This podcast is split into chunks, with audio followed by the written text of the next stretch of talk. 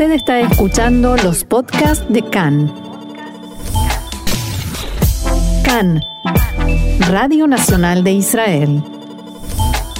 Hoy domingo, 5 de septiembre, 29 del mes de Elul, estos son nuestros titulares. El ejército de Israel se prepara para posibles disturbios e incluso una escalada en la frontera con Gaza. Jamás amenaza con intensificar la actividad terrorista. El primer ministro Bennett respalda a Tzal tras la muerte del combatiente Barel Shmueli y advierte que intentan utilizar al ejército para impulsar objetivos políticos. Israel derrotó a Austria por 5 a 2 en las eliminatorias para el Mundial de Fútbol en Qatar.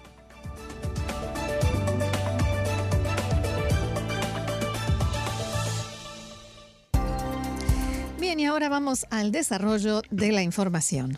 Gracias, Roxana. En la franja de Gaza amenazan con intensificar las protestas y la violencia junto a la valla de seguridad, a pesar de las medidas de alivio decretadas en los últimos días por Israel y el ingreso del dinero de Qatar.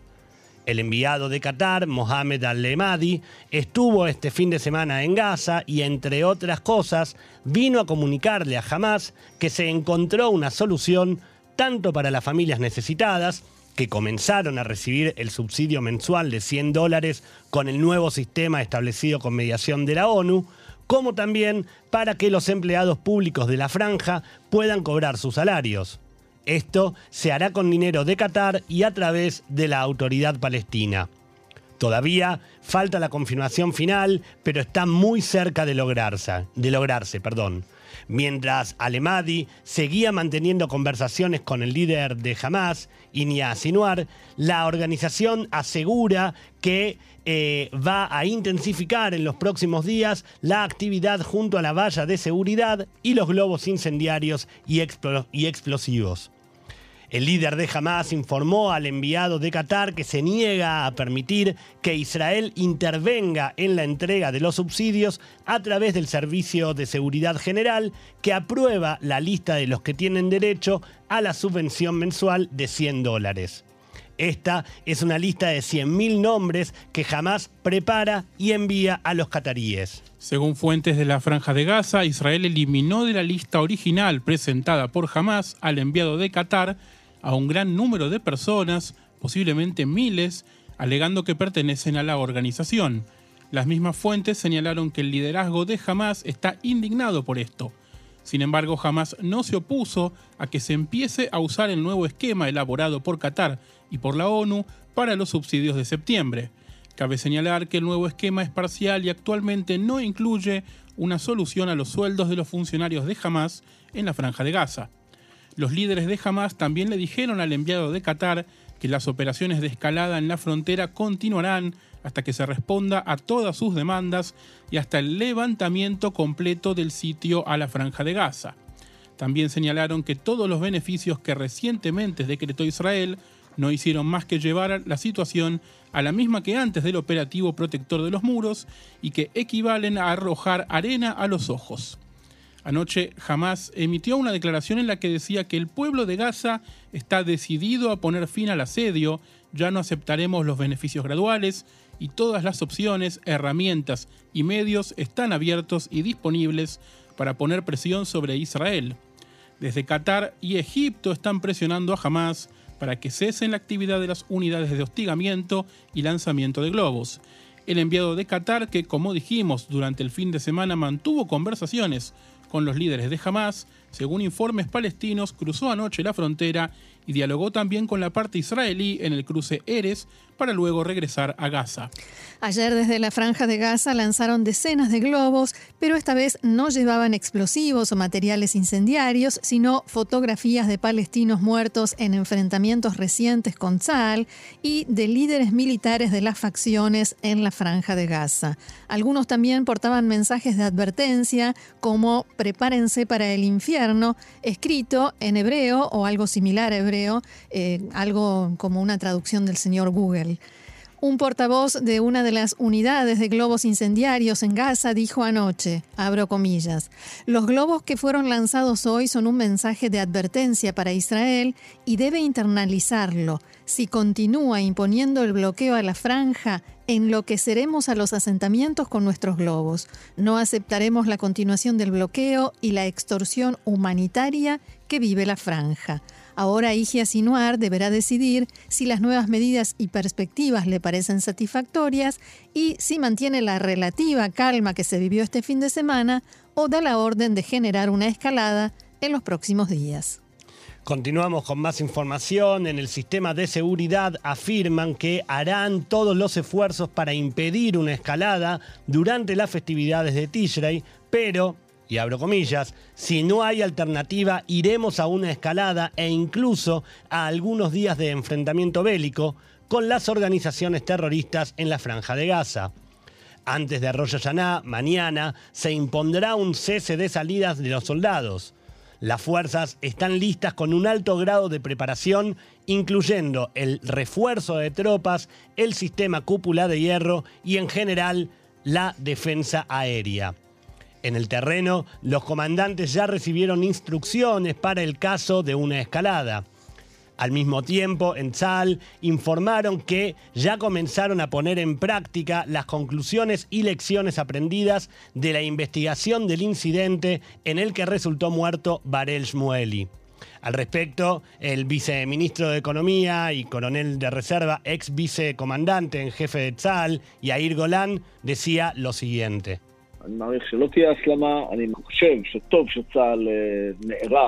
Yo estimo que no habrá escalada. Pienso que es bueno que Tzal se prepare para todas las opciones, también para la posibilidad de que sí haya una escalada. La forma de actuar de Hamas es la amenaza. En definitiva, es una organización terrorista. Yo estimo que Hamas comprende muy bien el precio que deberá pagar en ese caso y estimo que juega todo el tiempo en una fina línea divisoria entre la actividad violenta pero tolerable desde el punto de vista de Israel y una actividad que podría deteriorar la situación y provocarle destrucción. Golán se refirió también a la polémica en torno a la muerte de Varela Daria Shmueli, preguntando Cambiamos de tema, después, sí, después más adelante vamos a hablar sobre ese tema extensamente. Pero seguimos ahora con Hamas en la franja de Gaza, eh, que anunció este fin de semana que rescató los cuerpos sin vida de tres palestinos de un túnel subterráneo en la zona de la frontera con Egipto, cerca de Rafah.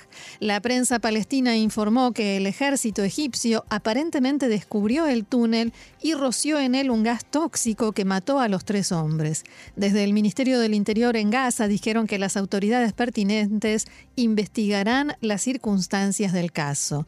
Según medios palestinos, los tres hombres desaparecieron anoche mientras trabajaban en el túnel que se utiliza para el contrabando de mercancías entre Egipto y la franja de Gaza. Según ellos, el ejército egipcio habría introducido gas venenoso.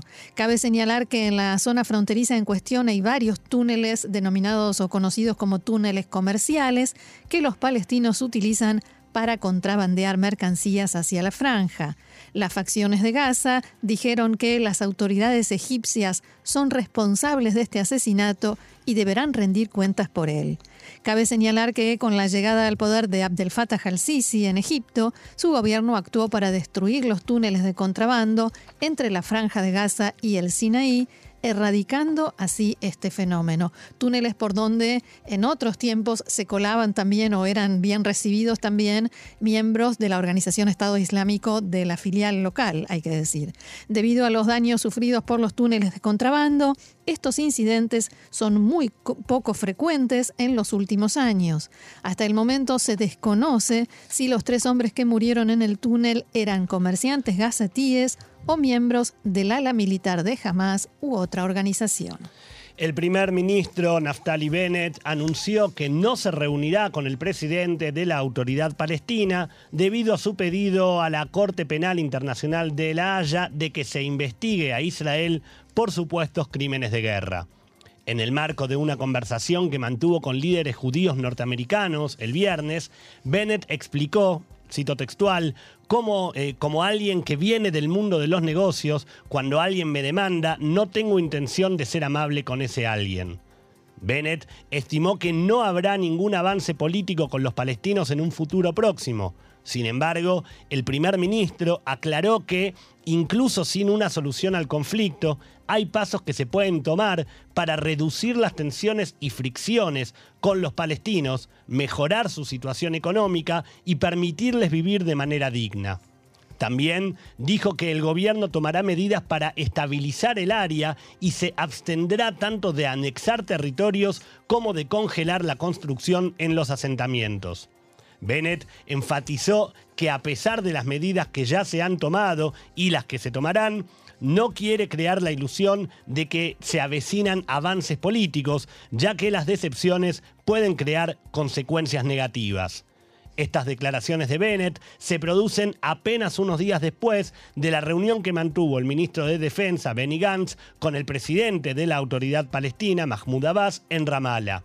Un encuentro que, recordemos, generó un pequeño escándalo en el ámbito político. Pero habíamos dicho que Bennett eh, había aprobado de antemano esta reunión entre Gantz y Abu Mazen, justo cuando Bennett estaba pasando ese fin de semana eh, improvisado en Washington. ¿O no lo aprobó, Roxana? En realidad sí lo aprobó. La reunión fue organizada con todo detalle por Gantz y su equipo de trabajo. Gantz coordinó con a Víctor Lieberman, el ministro de Finanzas, el tema del préstamo de unos 500 millones de shekels a la autoridad palestina. Por eso cuando se dio la noticia y todos criticaron, Lieberman no dijo nada. Y el primer ministro Bennett lo sabía, lo aprobó, no con mucho entusiasmo, por supuesto. También el gobierno norteamericano fue informado de antemano y animó a que esta reunión se hiciera y después incluso felicitaron al gobierno israelí.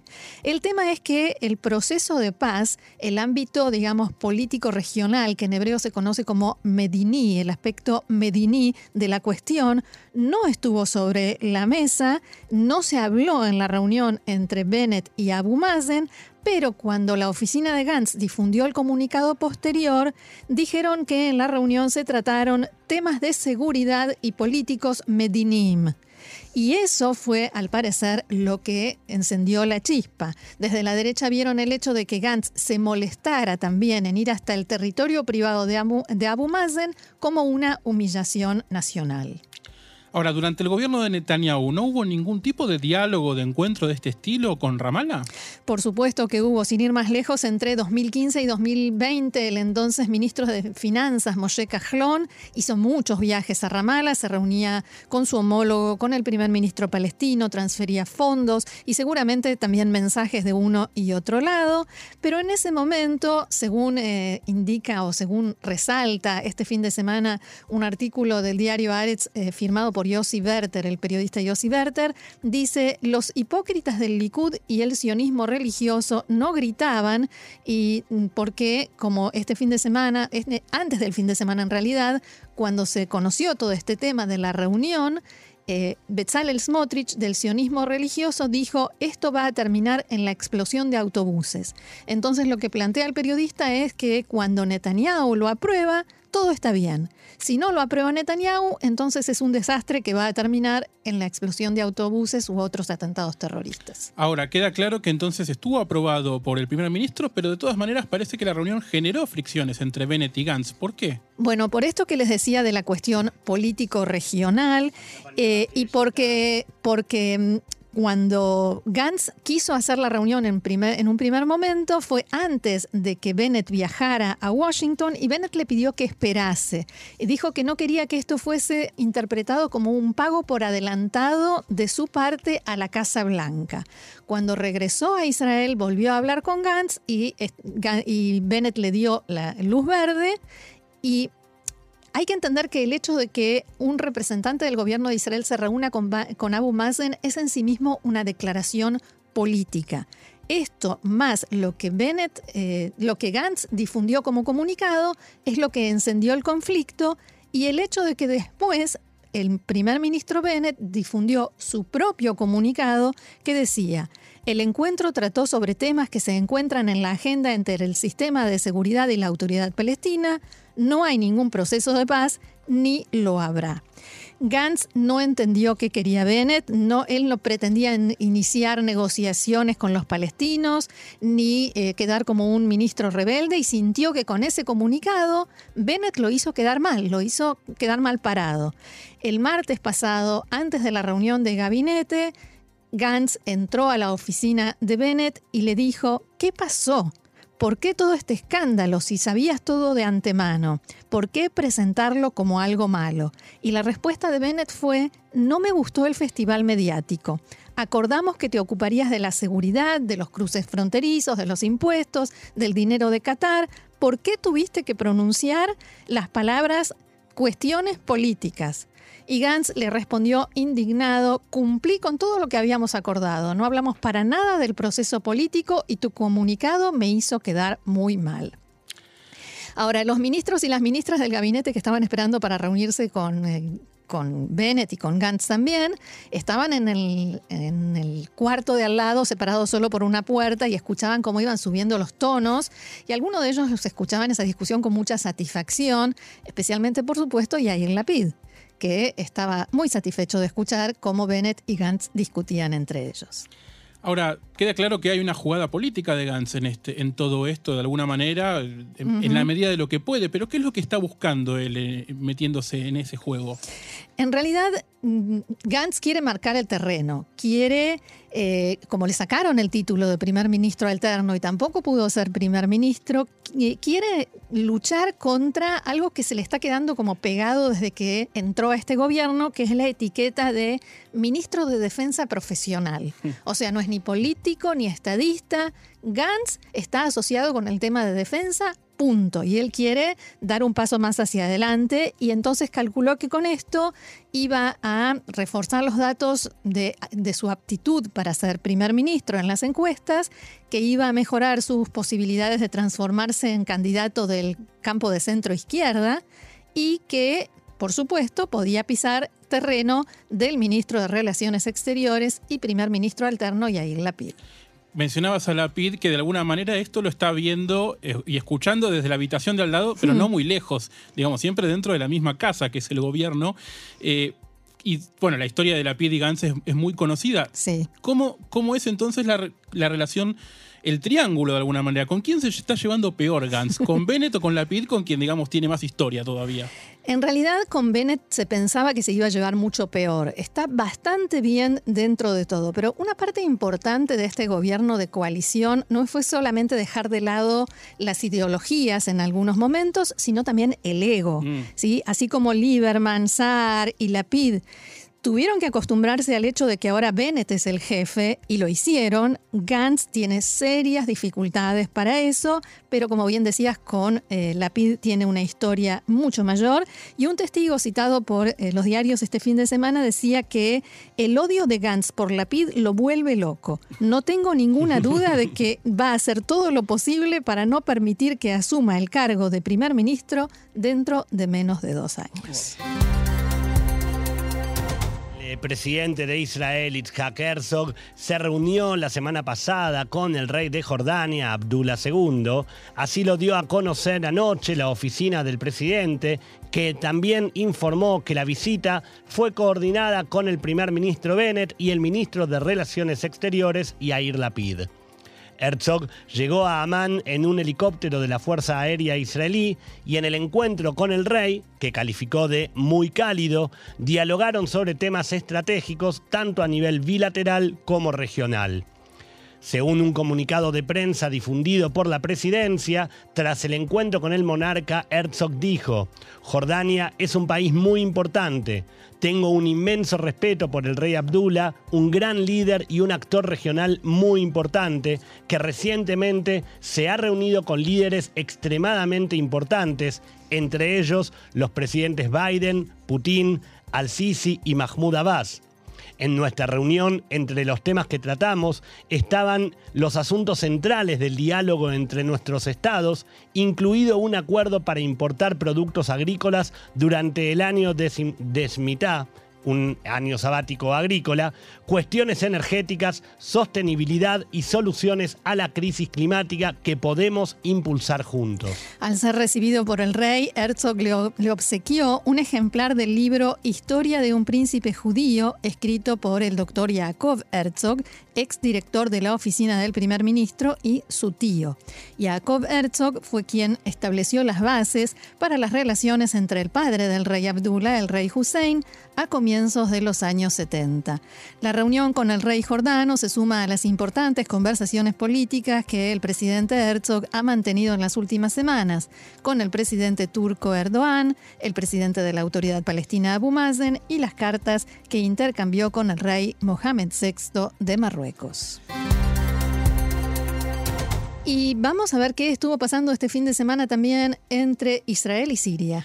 Así es, porque en la madrugada del viernes voló por el centro del país un misil antiaéreo sirio, proveniente de Siria directamente. No sonaron las alarmas de, de, de ningún lado, en ninguna parte del país. Según el ejército, explotó en el Mediterráneo y esta sería la razón por la cual no sonaron las alarmas, porque siempre es eh, cuando no, para no, eh, digamos, alertar a la población en vano, si se proyecta que va a un lugar descampado, no, no suena. El tema es que hubo fragmentos de este misil que cayeron en barrios de Tel Aviv, una cosa realmente que llama la atención. Particularmente se vieron las imágenes de fragmentos muy grandes que cayeron en el barrio de Kfar Shalem, en el medio del jardín de un edificio, lo cual llama la atención entonces por qué no sonó ningún tipo de alarma. Es probablemente que el, radar no lo, haya, no lo haya visto. Por suerte no hay que lamentar ningún tipo de herido, ni siquiera daños materiales. Ha caído en, como decimos, en, un, en una especie de descampado. Según medios sirios, esto no fue, eh, digamos, eh, un ataque directo hacia, hacia Israel, sino que era en respuesta a un ataque aéreo israelí a Damasco. Lo cual también llama la atención porque en general se viene reportando que Israel está atacando Siria entrando por espacio aéreo del Líbano, por lo cual tampoco da la matemática ni la geometría como para que caiga en, suelo israelí. Del mismo modo que se acuerdan en abril cuando había caído uno cerca del reactor de Dimona. Sí, señor. Eh, lo cual llamó más aún la atención todavía, ¿no? Por, por el lugar en donde cayó. De todas maneras, bueno, el ejército de Israel no da información sobre este tema, es silencio sobre todo lo que pasa, sobre todo cuando hay eh, presuntos ataques a Siria. Se cree, según se informa, digamos, medios israelíes informan que en la noche del viernes, el mismo día, se ha atacado la batería desde donde salió este misil que, repetimos, cayó en el Mediterráneo, no causó heridos y esperamos que no vuelva a pasar tampoco. ¿Continuamos con más información? Sí, continuamos, nos quedamos por la zona. Nos quedamos por la zona por primera vez desde el estallido de la guerra civil siria en 2011. Este fin de semana llegó a Damasco una delegación gubernamental del Líbano encabezada por la viceprimera ministra del gobierno provisional, Seina Akarm, que también se desempeña como ministra de Defensa. La acompañan el ministro de Finanzas, el de Energía y el influyente director de Seguridad General, Abbas Ibrahim. Esta visita se produce mientras en el Líbano recrudece la profunda crisis política, económica y social y uno de los temas principales es la crisis de energía debido a la grave escasez de combustible y cortes de electricidad que paralizan en gran medida los servicios y las actividades de los hospitales, restaurantes, comercios e industrias. Con el acuerdo excepcional de Estados Unidos, el Líbano intentará transportar a través de Siria y sus infraestructuras gas egipcio, pero también electricidad jordana, a pesar de las sanciones estadounidenses que pesan contra el gobierno sirio. La delegación ministerial libanesa se reunió en la tarde de ayer en Damasco con el ministro de Relaciones Exteriores sirio y el ministro de Petróleo. Cabe recordar que las infraestructuras sirias quedaron devastadas por el conflicto desencadenado en 2011 y será necesario realizar obras en el país para permitir el transporte de las importaciones de energía desde Jordania y a través del Mar Rojo para el gas egipcio.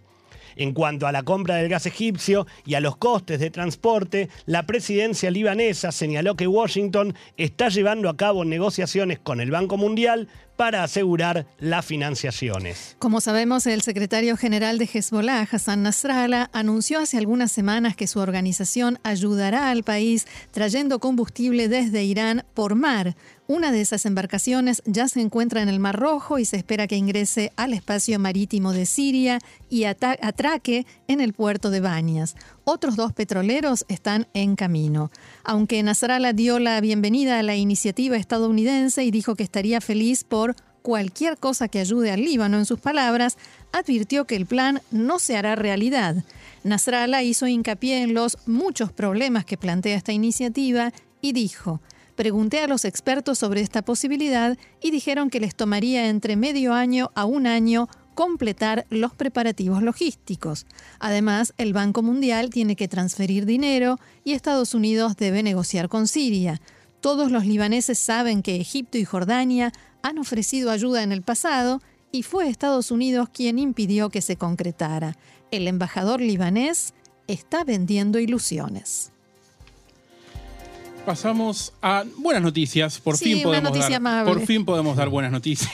en lo Qué, que va bu- del qué bueno, día. por lo menos un momento en el programa, ¿no es Una cierto? muy buena porque Israel derrotó anoche a Austria 5 a 2 en un partido de clasificación para la Copa Mundial de Fútbol que se disputará el año que viene en Qatar. El resultado deja a Israel en zona de repechaje, segundo puesto en el grupo F, tras cinco partidos disputados, es decir, la mitad de lo que de los partidos disputados se jugó toda la primera rueda, ahora vienen las revanchas. El martes Israel se enfrenta como visitante con el líder del grupo que viene invicto y que ha ganado todos los partidos, Dinamarca, no nos hagamos muchas ilusiones. Hay que tener en cuenta, además, que el ganador del grupo, que va a ser Dinamarca, casi lo digo con bastante seguridad, se clasifica directamente para la fase final de la Copa del Mundo. El segundo llega al repechaje donde tendrá que enfrentar a otro rival para poder eh, dirimir quién va a la Copa del Mundo. Zahavi marcó dos goles para Israel tres días después de su triple corona contra las Islas Feroe. Austria remontó de 3-0 a 3-2 el- al final de cuando promediaba el segundo tiempo. Luego Weissman y Zahavi ampliaron nuevamente para Israel. Los goles entonces israelíes de Solomon, Dabur, dos veces Zahavi y Weissman. El resultado fue además celebrado por el primer ministro Naftali Bennett, quien dijo que no solo es un gran logro, sino también uno de los mejores partidos que hemos tenido. Y esto es verdad porque contra un rival de una calidad similar como es Austria, hacerle cinco goles, sacar tres de diferencia, que son muy importantes para la tabla, es realmente un mérito. Y ahora viene lo más difícil, que es Austria de visitante más adelante, también Escocia, que son los dos partidos clave. Pero bueno, tenemos derecho a hacernos ilusiones de llegar a un mundial No- después de No le cuenten a ninguno de todos esos que yo me quedé dormida en la mitad. No, está bien, pero te, te Promet- prometo que no. Prometemos no contárselo y nadie de los que nos está escuchando tampoco. Bien, Eh, y coronavirus en Israel, que va a ser, hay que dar la noticia. El Ministerio de Salud informó que durante la jornada de ayer sábado se registraron 4.975 nuevos casos de infectados con coronavirus. Esta cifra representa el 5,76% del total de 90.300 pruebas realizadas.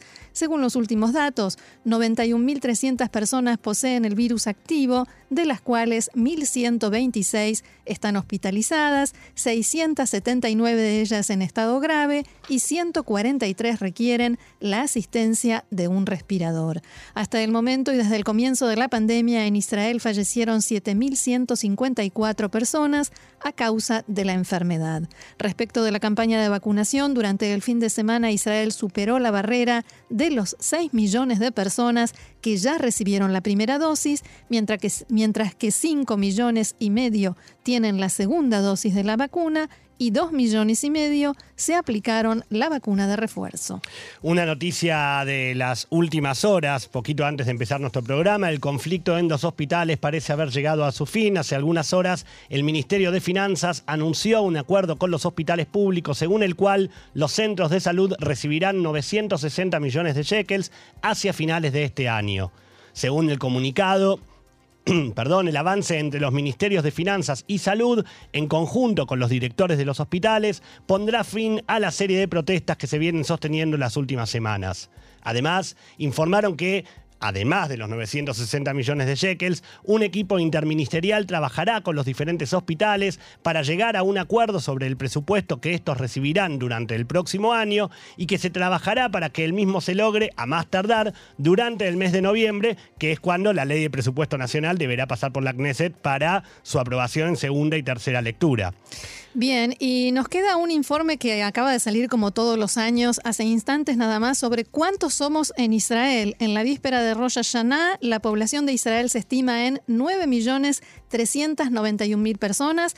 Hay un desglose, un informe muy completo de cuántos judíos, cuántos no judíos, eh, unas perspectivas de cuántos vamos a algún- dentro de tantos años y cuántos nuevos inmigrantes. Se los prometemos para mañana porque se nos acabó el tiempo.